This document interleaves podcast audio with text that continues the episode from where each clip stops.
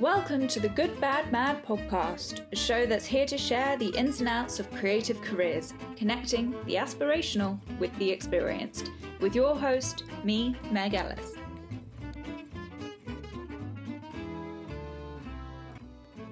My guest for this episode is the wonderful actor Alex Hassell, notable for his roles in The Boys, Joel Coen's Tragedy of Macbeth, and Netflix's Cowboy Bebop.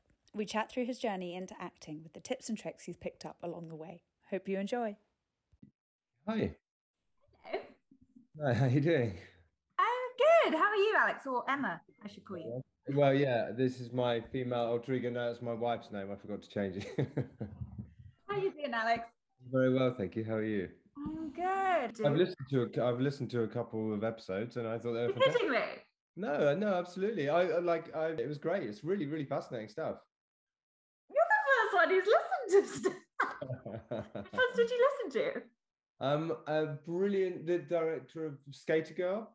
Oh, she was so fantastic. Yeah, she was really, really great. What she did with the skate park in Rajasthan was so Amazing. interesting. And Yeah, she just popped really. out a baby doing another film. I was like, "Ah." Incredible. So what I'd love to do is just kind of dig into your kind of career history and figure out Sure. why you went into acting, when you decided to do that, and what Yeah. the journey was like on the way. Sound okay? Yeah, yeah, great. Do it. So let's start at the very beginning. Mhm. Um, before I start singing sad music. Um, yeah, when did you kind of catch the acting bug? Yeah, the idea of acting. So I was 12 years old. Um, I mean, I remember incredibly clearly. I had no concept of the idea of being an actor or anything like that. Didn't have a history of going to the theatre, or my family wouldn't, you know, not that's not kind of stuff that we did. Mhm. This is in Essex. I went to see an amateur musical of the Rock Nativity, which is, you know, not a known. it's written by the people that wrote the theme tune to Neighbours. Um, okay, notable work yeah. then. yeah, and exactly. And um, it was a youth thing, so it was people my own age. Uh, and I think I just saw. I mean, I very glibly say that there were. It was the realizing that there were two groups of people in a room, one group looking at the other group, and I was in the wrong group essentially. But um, I don't know that that's really true. I think it was the camaraderie and the fun that they seemed to, you know, be having, and I guess the imaginative play and I just instantly that was it. From that moment on, that was it. And we came out of the theatre and we looked in the local paper for you know local groups. That one was a bit too far away, and this group were auditioning for Bugsy Malone, and that was one of my favourite films. And I got the part of Bugsy Malone.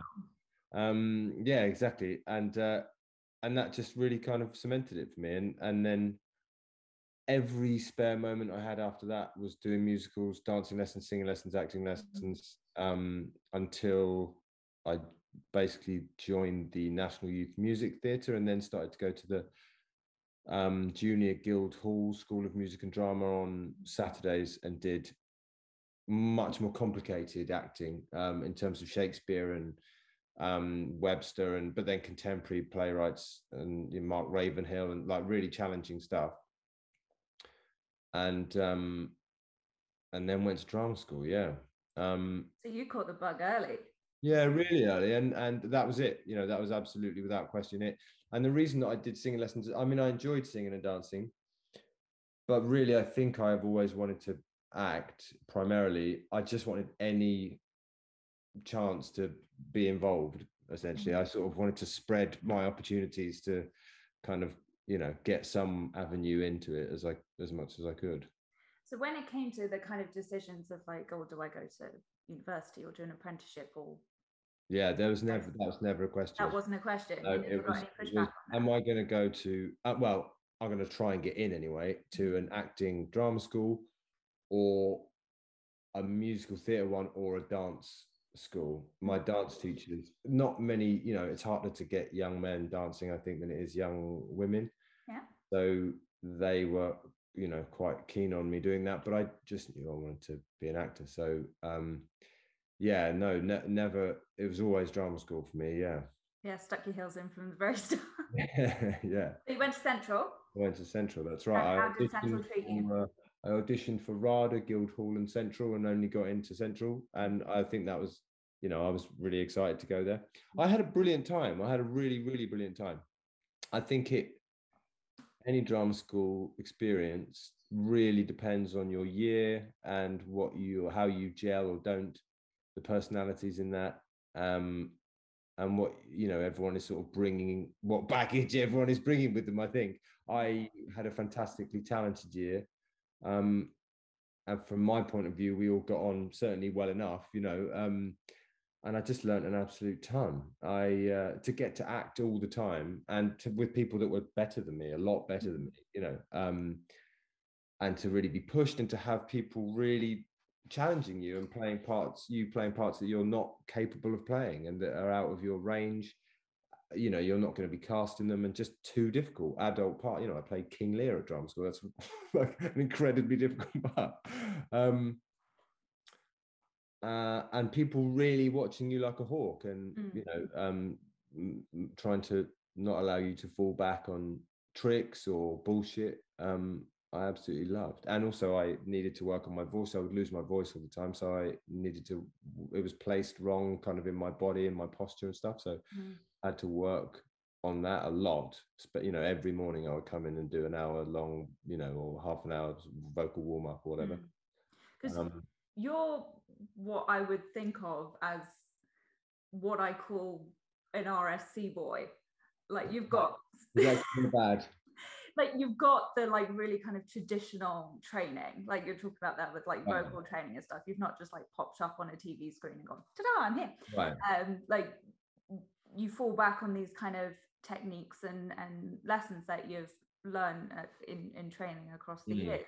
So like is there kind of a couple of like standout lessons from from or techniques from that time that you kind of find yourself leaning back on well i would say everything i know about shakespeare i didn't learn at drama school mm-hmm. um, i learned that when i was working uh, at the globe mainly yeah. and then with tim carroll and, and mark rylance um, uh, so but from drama school i still do lots of the same vocal warm-up I, you know, I still that I've worked out what works for me, and so I still do a lot of that. Mm. Um, I did actually. I just did this job for Netflix called Cowboy Bebop, and I actually went to the zoo and looked at an animal for the first time since drama school. Um, we did a ton of that at drama school, and I sometimes think about that, but it's not like it's in no way a sort yeah. of central plank of my work. But I did in this instance. Um, which animal? a lizard, um, a bunch of lizards. For vicious. Yeah, yeah. And uh, in the end, I think I use, you know, you sort of look at it and you use it, and well, I me anyway. In this instance, I thought about it for a while, and you let it in, you know, push you to the next stage if you're thinking about it, rather than being on set thinking I must be a lizard, if you know what I mean. Um, but it was in terms of the angles of his head and how he used his eyes in a separate way from the angles of his head and things like that. Yeah. Um, uh, Laban, I think about. I don't use it all the time, but we did Laban at drama school, which was really fascinating. And I toy with that and think about that in a fairly light way. But I've actually been, for some weird reason, thinking about it recently, and that I'd like to explore using that more. Um, so it's more like tech, like mm, ways of approaching stuff as opposed to specific kind of yeah. tricks or lessons. Yeah. Kind of but I mean, they say about drama school and they say about training, which I think is right, is that you use your instincts basically. And then when they run out or you're in trouble, then you sort of use your training or your toolkit, as it were, you know. So when you were at Central, I mean, yeah. nowadays the the general consensus is you go to drama school in order to make those connections you do the showcase and um, yeah. hopefully get an agent and, and stuff off the back. Was that the case for you? Well, I was really, really lucky in that I, because of the National Youth Music Theatre, got an agent. I sort of informally signed with an agency and they were very up for me going to drama school. So they looked after me while I was at drama school and I did like auditions and little bits of jobs in the summer holidays and stuff and then they officially took me on as we kind of went into the third year. So i had that sort of protection of not sort of shitting myself in the way as many other people might um, in the third year. Um, but still yeah you want doing the showcases and the shows you're desperate for all of the casting directors to come and yeah suddenly all the people that you were friends with you're still friends with them but suddenly they're competition or you're trying to work out how you're gonna I don't know how you're thought of or might be thought of or not or and I think a really big thing that I've thought about since in terms of drama school, which I think is something that drama schools and students should be kind of aware of and careful of, is that fairly naturally, I mean, it would be, I think you could avoid it and it'd be good if you could avoid it, but it's a hierarchy establishes itself uh, at drama school. And it's very easy to think that that is representative of how it will be in real, you know, in the real world of work, that the people that are at the top of the hierarchy or that are perceived that they're going to do really really well mm. will and that's just this it doesn't work like that.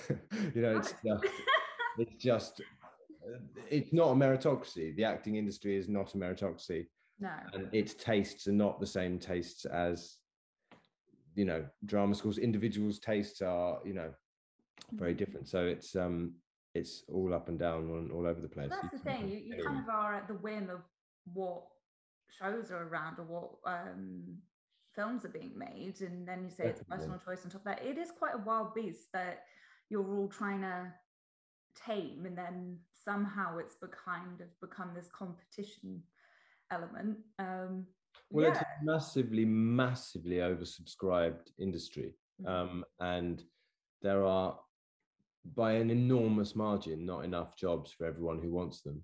Mm-hmm. Um, and the reasons that one will get a job are completely sort of unknowable. I mean, some of it is your ability and your rightness, but when you're looking at a part, you're like, I'm right. You know, if you think you're right for this part, you imagine yourself into it. And then you've got to realize that you might not be someone else's right for that part. And that can take some time to um, be okay with. Yeah. I mean, is, is that something you had to learn? Oh yeah, still have to learn it. Yeah, it's a constant. You know, that's one of the bits that's really difficult in terms of rejection and that stuff. You know, um, you do get the door slammed in your face over and over and over and over and over. And I think probably you do forever. I, I think unless you're in the top, you know, point zero zero zero one percent, um, you know, things get easier. I think as you get more established and stuff. Um, but yeah, I mean, for me, I think a big journey of being an actor is, is trying to have sound mental health in what is a, what is a ludicrously unhealthy endeavor. Um, it's sort of like an abusive relationship, I think, in terms of you get a tiny bit of light or a very bright bit of light shone on you, and you think, oh my God, this is like the best, this is everything I've ever wanted. This like entirely uh, makes me feel that everything that I had liked to think of myself as being could be the case. Mm-hmm. And then it gets shut off, and you'll sort of undergo almost any degradation to attempt to get that light to shine on you again, you know. And I think the key is to not make that light be the thing that is your self-esteem. I think it the self-esteem has to come from life and normal you know normal things as well as that stuff sure.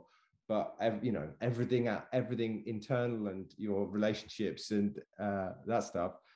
And then be lucky enough also to get to do work and to feel you know engaged and excited by that work.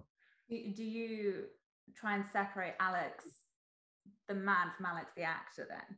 I did once consider I so I, my real name is Alexander Hassell, but I'm Alex Hassell. I did once go. Oh, I wonder if I should have had a stage name just so that there was some internal separation. Um, no, I don't. But I do try and I do work very hard on on.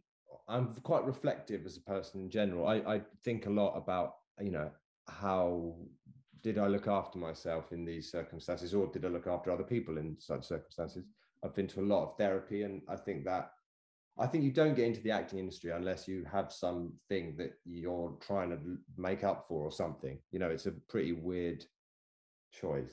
Um, yeah, I think. So I, I, think it is really useful to try and work on yourself and and and find as much joy and contentment and delight in life and count yourself lucky. I mean, this is such an LA thing to say, but gratitude at the moment is is is really important. I think to mm. feel very lucky for any opportunity that you get. um, rather than why isn't it that other thing that I haven't got?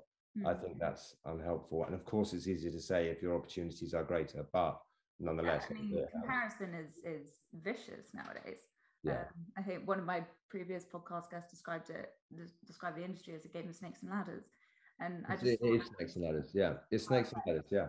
Um, metaphor really for um for this industry. Like say you're at top one second and then you're not, and yeah, it's very difficult to separate that from um your self-esteem as you're saying and i think that's why so many young creatives fall off this path that they're yeah. so keen to to follow is because they just can't can't cope with it so um well i i uh, something else that i've had to think a lot about is you know and this is uh in i think in relationships in general and stuff as you get older that you have to be ready for the fact that things will be a bit disappointing that you assume that there'll be everything if you get finally into those rooms or whatever they will be everything you've ever wanted them to be and they will meet you exactly with the amount of work and care and stuff that you aim to put into it.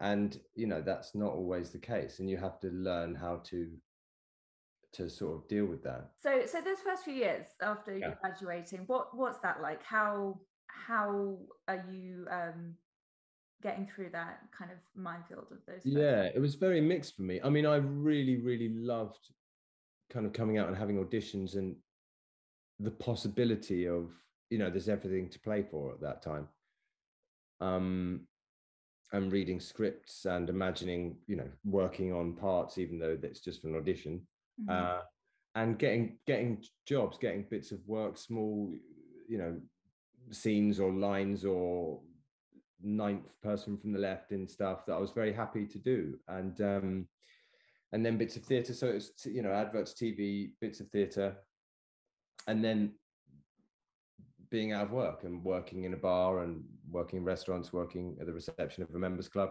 mm-hmm. and then getting lucky for a bit and you know having something happen that you think is going to change everything and then it doesn't change everything but nonetheless it was a really brilliant time and um but through it all, reached a point. I reached a point where I just wanted to be challenged more frequently. I just, as in, I find every job a challenge. It's not that they're not challenging, and I mean, an act, being an actor in general is a challenge in a different way. but I just wanted to be pushed and um, scrutinized and get be made to get the best out of myself. So we set up a company, We set up a theatre company. Um, a friend factory, of mine, right? Factory, that's right. Yeah. Um, and you started with Shakespeare. Started with Hamlet. That's right. Um, so me and Tim Evans, who was in my year, set that up, and we enlisted Tim Carroll, who directed me at the Globe. Um, and the main reason that we did that was so that every week, it happened to be Wednesdays, we could get together and work on this really, really, really difficult piece of writing with the best actors that we knew and this director who was really profoundly exciting in terms of the way that he thought about acting and put the creative onus on you as an actor. You have to do everything. Mm-hmm. Um, and that was amazing because we really did get that practice. We did put our whatever it is, ten thousand hours in, mm. um, and you can grow and learn. And there was a sense of community. Um, and so even if you went to auditions, it felt a bit like Fight Club in a way that you know that your sense of self and also I'm good. Like I did in on Wednesday, I did something that was really good, and I really felt that it was really good, and everyone thought it was really good, and it was really good. You know, I believed that it was really good. So it makes it a lot easier to go into a demeaning advert casting and sort of whore yourself out. you know, no, it sounds like very similar to to kind of what we're doing with Good Bad Mad. You, it was tricky. You felt alone so you built like this little community to yeah. try and support your ventures and get what you actually wanted out of the industry and kind of do all the stuff it expects of you along the same well actually it was it was taking the industry out of it that was the idea it was saying why we why is it that you only get to act mm. if you subscribe or are lucky or sort of you know chosen by this industry that has no feelings and has no sort of human face that seems unfair. A painter can just paint. Mm. Uh, a, you know, a mus- a composer can compose. As an actor, you're you can't do it in a vacuum. So it was to take the industry out of it and to just make it about your engagement with your craft. I grew so much as an actor um, through doing it because you got to fail as well over and over um, and take risks and see what your kind of fallback positions were. And something that really was important to me was that I feel that I, for the first time, spoke with my actual, like from my center. And I don't really mean the tone of my voice, Mhm. I mean from a place that seemed like it was truthfully coming from somewhere inside of me. Um, and that Mhm. was uh, felt like a big development. So you felt more grounded in yourself. Yeah. I guess so, and I have more self belief. I think. I mean, it wanes, but um, Well, it always will. It's it's Yeah. it, it, that's just being human. But if you can try and get this um, acknowledgement of it up and down and this kind of compassion for yourself, I think that's the the the key. yeah, I agree. Amazing. So you you really kind of found your feet in theatre, Yeah, yeah. and then what was it like, kind of first trying out those TV shows or or, or films? So I did little really bits. did kind of um, circuit in terms of like British TV. I did, yeah, I did sort of some guest spots on stuff like Tortured and Murphy's Law and, and that kind of thing. Yeah, Randa, You know, that's true. Witness, like these were like brilliantly British. Yeah, I was on the bill too. Yeah, um, I had a really brilliant time on the bill actually. Um, yeah, I mean they were very very spread out all of those things. So, but I feel I've only just started to really know what I'm doing on camera, and but when I was young, I didn't know that I didn't know what I was doing, which I think is probably good. Um, I loved it. I've always wanted, as much as I started in theatre, and I love theatre and will continue to love theatre. I've always, I watch films. I watch films all the time and TV. Mm. I've always wanted to be part part of that. So it was really, really exciting. I mean, it's incredibly overwhelming to begin with because you just don't understand what any what any of the processes are, what any of the machinery is, who any of the people are, what a call sheet is, where you're supposed to go, when you're supposed to go there. It's incredibly overwhelming. So I was very lucky in one of my early jobs that these older actors, I just said, I don't know anything. I don't know anything. Please, like, tell me anything that you've got time to tell me. The best way is just to admit you don't know what you Yeah, do Yeah. Like I think some people are a bit too stiff upper lip about it sometimes. yeah i still uh, i still am like that. And i it depends on the job. Sometimes i don't want to admit you know it doesn't feel that helpful to admit that i don't know certain things but i still ask questions. Uh, i ask a lot of questions of different people in the crew but um i had the great fortune of working with joel coen recently and i would ask him tons about uh technical stuff and do you I mean, why wouldn't you? Yeah, You've got Joel You- you know, Coen. it, do you is there a sort of acting or a sort of actor or a certain sort of approach that you find useful or like in an edit is this more useful than that and those those sorts of things um and i think it gets easier to admit to be open to that you know uh not knowing something if you feel more secure that you're not a sort of competition winner in terms of being somewhere Yeah. So you say you feel a bit more grounded in it now. What can you kind of put a finger on what those things are for like someone who's just emerging into TV or film with a camera shoved in their face for the first time? Well, I um, I think a, a lot of it, for me anyway, has been about knowing myself Mhm. um, and the ways in which I, the difficulties I might have that might prevent me from doing my job in the best possible way, and the things that I kind of get for free without thinking about it. So, I feel that I really need to, I don't want to be told off. Like I don't want to waste money or time. I don't want to get in trouble. Like I'm just, that's sort of how I'm Oh God, I'm unfortunately exactly the same. If someone tells me of- cry. yeah, exactly. so and i don't and i get paranoid that the crew will whisper that i don't know what i'm doing but also because of the sort of acting that i the my my approach to acting partly because of the factory is very much about liveness and one's impulses and spontaneity and stuff.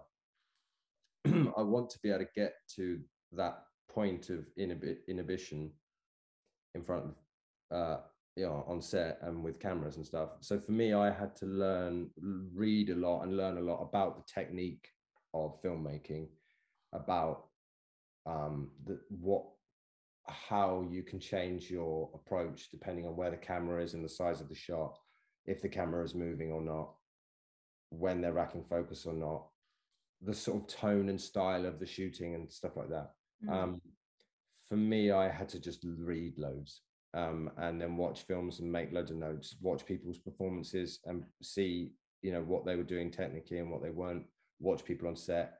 I made like a cheat sheet for myself and would take it on set and, you know, worked out a process for myself that involved, you know, in between line up to rehearsal to the first take and just understanding my processes and stuff and then watching playback and seeing if it did make a difference or not in the way that I hoped. Um,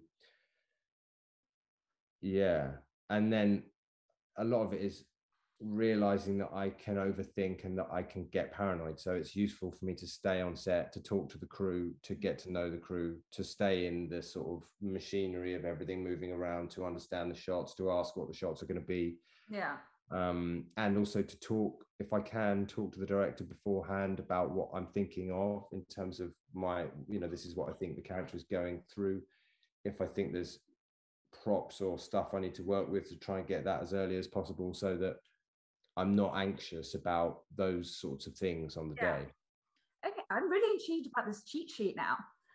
Well, as I take stuff off it, as I feel that I I've got started to get it into my bones. Mm-hmm. Um, so in terms of the size of shots and what that means, I feel I understand that a bit more. And in terms of the camera moving, I understand that a bit more. So are you, are you talking about like, okay, if they're doing a wide shot, I need to have bigger physical movements, but less on the face or something like that? If it's very, very wide, um, I guess it's a question of what they're trying to do with the shot. Is it about you being isolated in space mm-hmm. um, and therefore you being small in the frame? It does. You're kind of the way that you move is not as important as just the fact that you're this small thing in a big frame.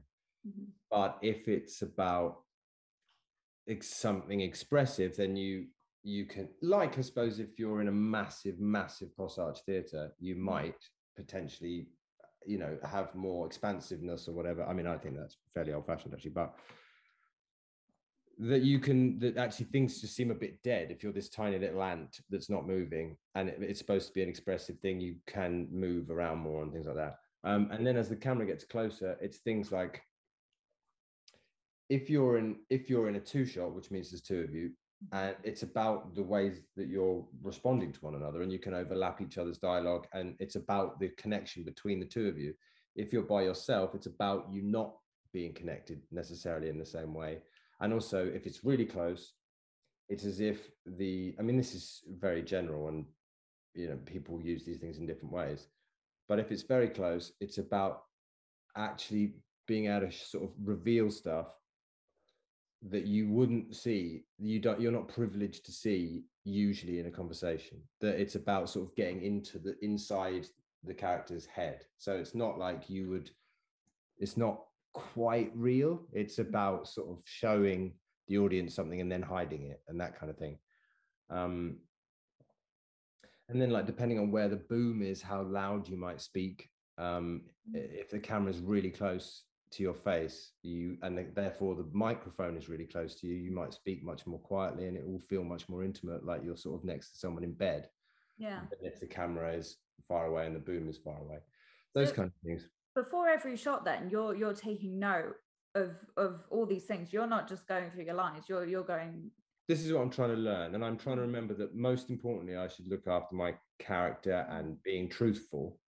Um but for me it's as i say it's I like to know the rules mm. um, so that there's no point in doing something amazing if it's not caught on camera or you know or um, or if I get some idea to do something and the camera is static and can't follow me, then there's no point in doing that thing. No. You know, it's those sorts of things. Um, yeah, I mean, I love it. I mean, I'm sort of. Sounds like you're quite into like the whole technical. Yeah, but I don't. I don't. I'm not. You know, so I'm work with some actors who are incredibly technically minded and gifted in that way, and I actually don't want to perform like that. I just want to know what the rules are, so then then I know how free I am or not. If, Yeah. uh, and it's about sort of where you place the expression of your impulses and your spontaneity and your freedom. In that, if the camera is just on my face, there's Mm. no point expressing all of that in my hands or my feet, for example. Yeah. Um, and it and nothing of that playing on my face. Yeah. Um, that kind of thing. I So suppose. putting the energy into the right place. Yeah, I think so. Yeah. Basically, I did a number of jobs, and I thought by osmosis I would learn this stuff, and then and then after the jobs, I was like, I still don't know anything. I still feel like I and I um and I can see people are doing stuff. You know, I started to get to work with people who are very very experienced on camera, and I'm like, they're doing stuff, and I've asked them about it, but they don't seem to be able to articulate it. Yeah. Um, so the first one when I'd start to read a lot more and work a lot more in that way was The Boys, Mm. which is this American Amazon thing. Um, and then um, and then I yeah, and I tried to do that a lot more on Cowboy Bebop. I mean, that was the style of that was very unusual. So it, Those gonna. I mean, say both of those shows are unusual. Well I mean, in the yeah, the boys, you can't see your face, so I'm guessing you're having to put a lot of energy into Okay. the The bit, to the show bit in you could see my face is what I was doing that. Yeah. And Macbeth, um, Macbeth, I didn't watch the monitor at all in Macbeth, but I, but I definitely felt I was understand. I could think less about that stuff now because I felt I, uh, like I just am now kind of getting it a bit more. Yeah. More about a the relationship with the camera, I suppose. Hmm. Um, and I, instead of being afraid of that relationship, I now love that relationship Yeah. and love the connection that you have with the camera and what is being seen or not seen. I love it. You've educated yourself so of something, so you're no longer afraid of it. That's my, um, you know, I think it will be, it's scary. And I think, um, not, and I think that can be useful. Um, but I'd like to have that vulnerability about the helpful things as opposed to unhelpful, unhelpful things. Um, yeah. And also, the more I understand, the more I can collaborate. Yeah. the more the more I can uh, work with the director and camera crew and and stuff to tell the story and and to communicate um, or hide or um, or surprise them or myself and the other actors. Um, Am I am I right in saying the boys was a bit of a new um, scope for you in terms of stuff you're doing as an actor, like fight scenes and um, yeah, I mean, it was. the- I guess it was the. Uh, uh, it was in a, the first kind of what felt like a slightly zhuzhy American thing. I th- think that I had done. budget stuff? Yeah. yeah um well it was also the first time i'd entered that whole kind of showrunnery machinery thing so that was interesting too and i was right at the beginning of it so got to sort of see a bit more of that um yeah it felt uh, and also the resp- the number of people that saw it and the, like that liked it was a lot more than a, a bunch of other stuff i've been part of so that was interesting Well, I mean, yeah, it's famous comic book, but I guess you can have the same with Cowboy.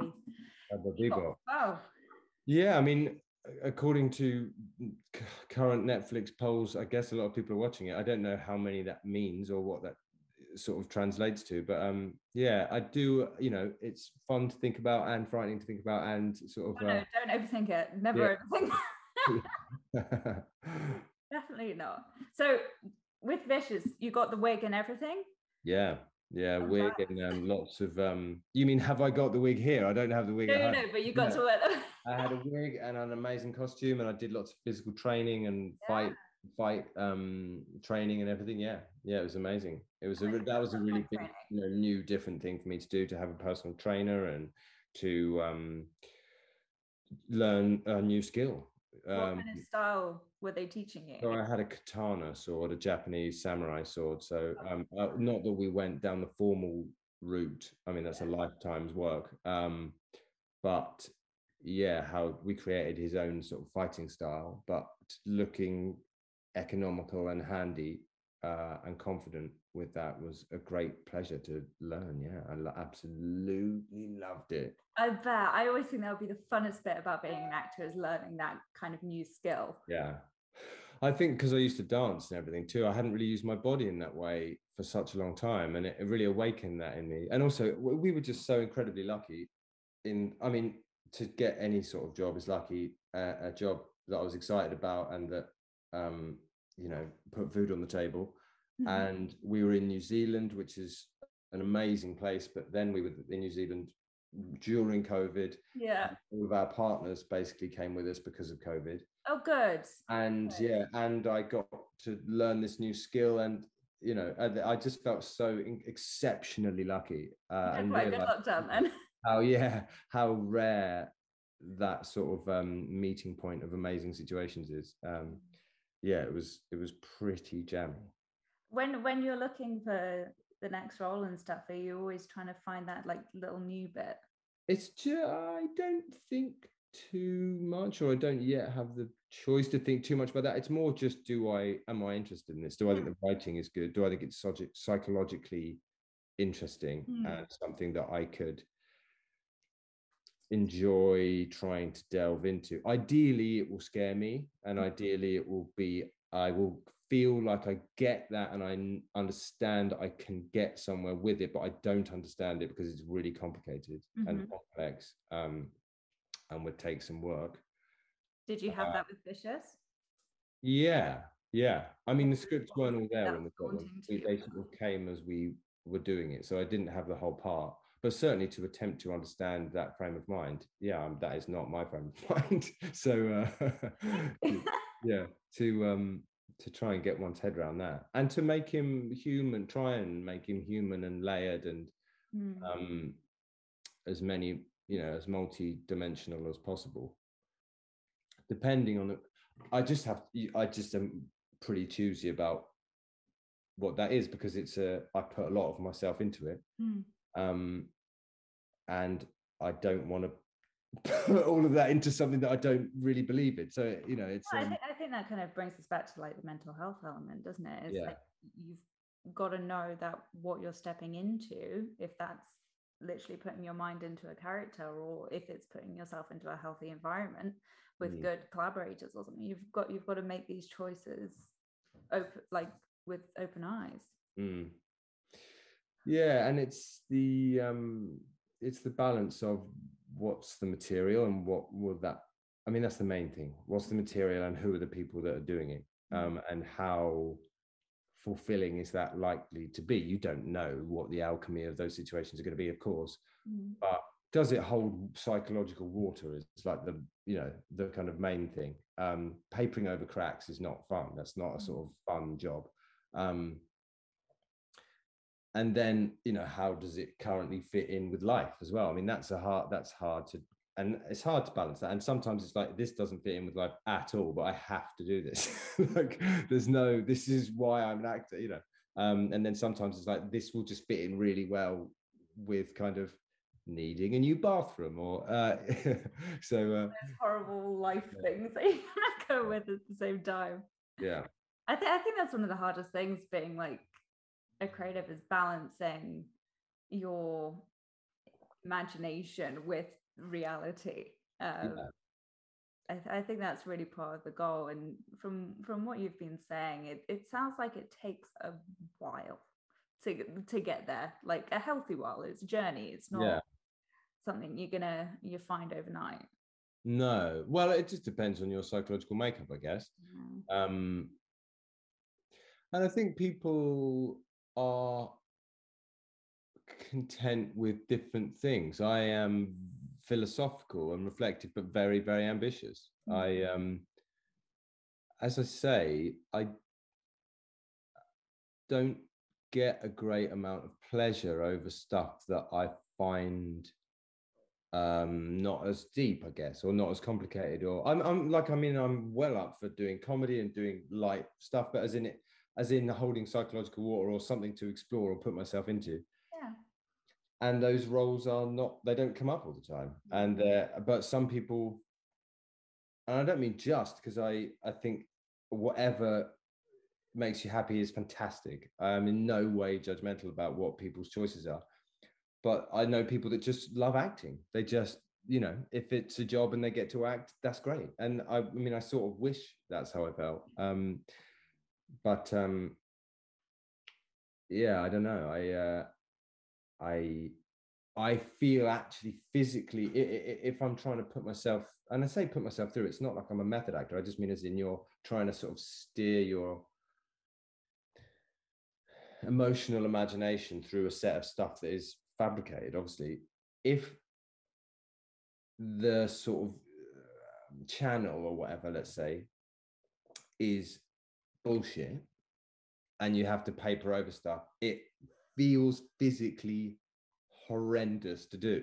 like it, I sort of, it feels really exposing and and I just don't enjoy that. So I sort of um it means that there's a certain load of jobs I can't really do. There's nothing worse than feeling ill-fitting. Yeah. Whether that's not prepared for a role or not understanding a role or just like you say not knowing how to work on set like there's nothing worse than that. So mm. i think like educating yourself or practice is always always the way to yeah. go about it. Yeah. So okay big question time. Someone comes up to you and says alex i want to be an actor. Tell me how. What what what advice do you do you give them nowadays yeah i haven't been asked that in a while mm-hmm. um I mean, pra- practice. Uh, try and try and find a way in which you can just be doing it all the time. Mm-hmm. Um, try and find a way that you can feel engaged with it outside of the whims of the industry, I suppose. Mm-hmm. Um, and be ready for be you know work on resilience and being really realistic. And i don't mean not being hopeful or ambitious or um positivity uh, is enormously important. Um,